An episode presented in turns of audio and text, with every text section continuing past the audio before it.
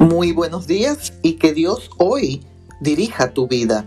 En el libro de los Salmos, el capítulo 133 y el verso 1, leemos, Cuán bueno y cuán delicioso es que los hermanos convivan en armonía. Este salmo nos llama la atención a algo que, que es bueno, que tiene bondad, que es delicioso, es algo sabroso, exquisito de provecho.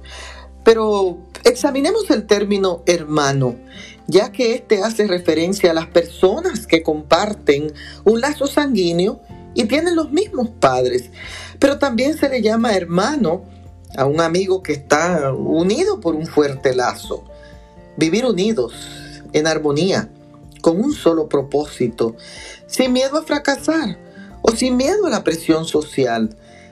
Da alegría beneficio vivir en armonía, porque una familia o una iglesia sin armonía no tiene mucho que ofrecer a un mundo que realmente está desmembrado. Alegramos el corazón de Dios cuando vivimos como hermanos. Proponte hoy cumplir los deseos de Jesús de que vivamos en armonía y en hermandad. Bendiciones.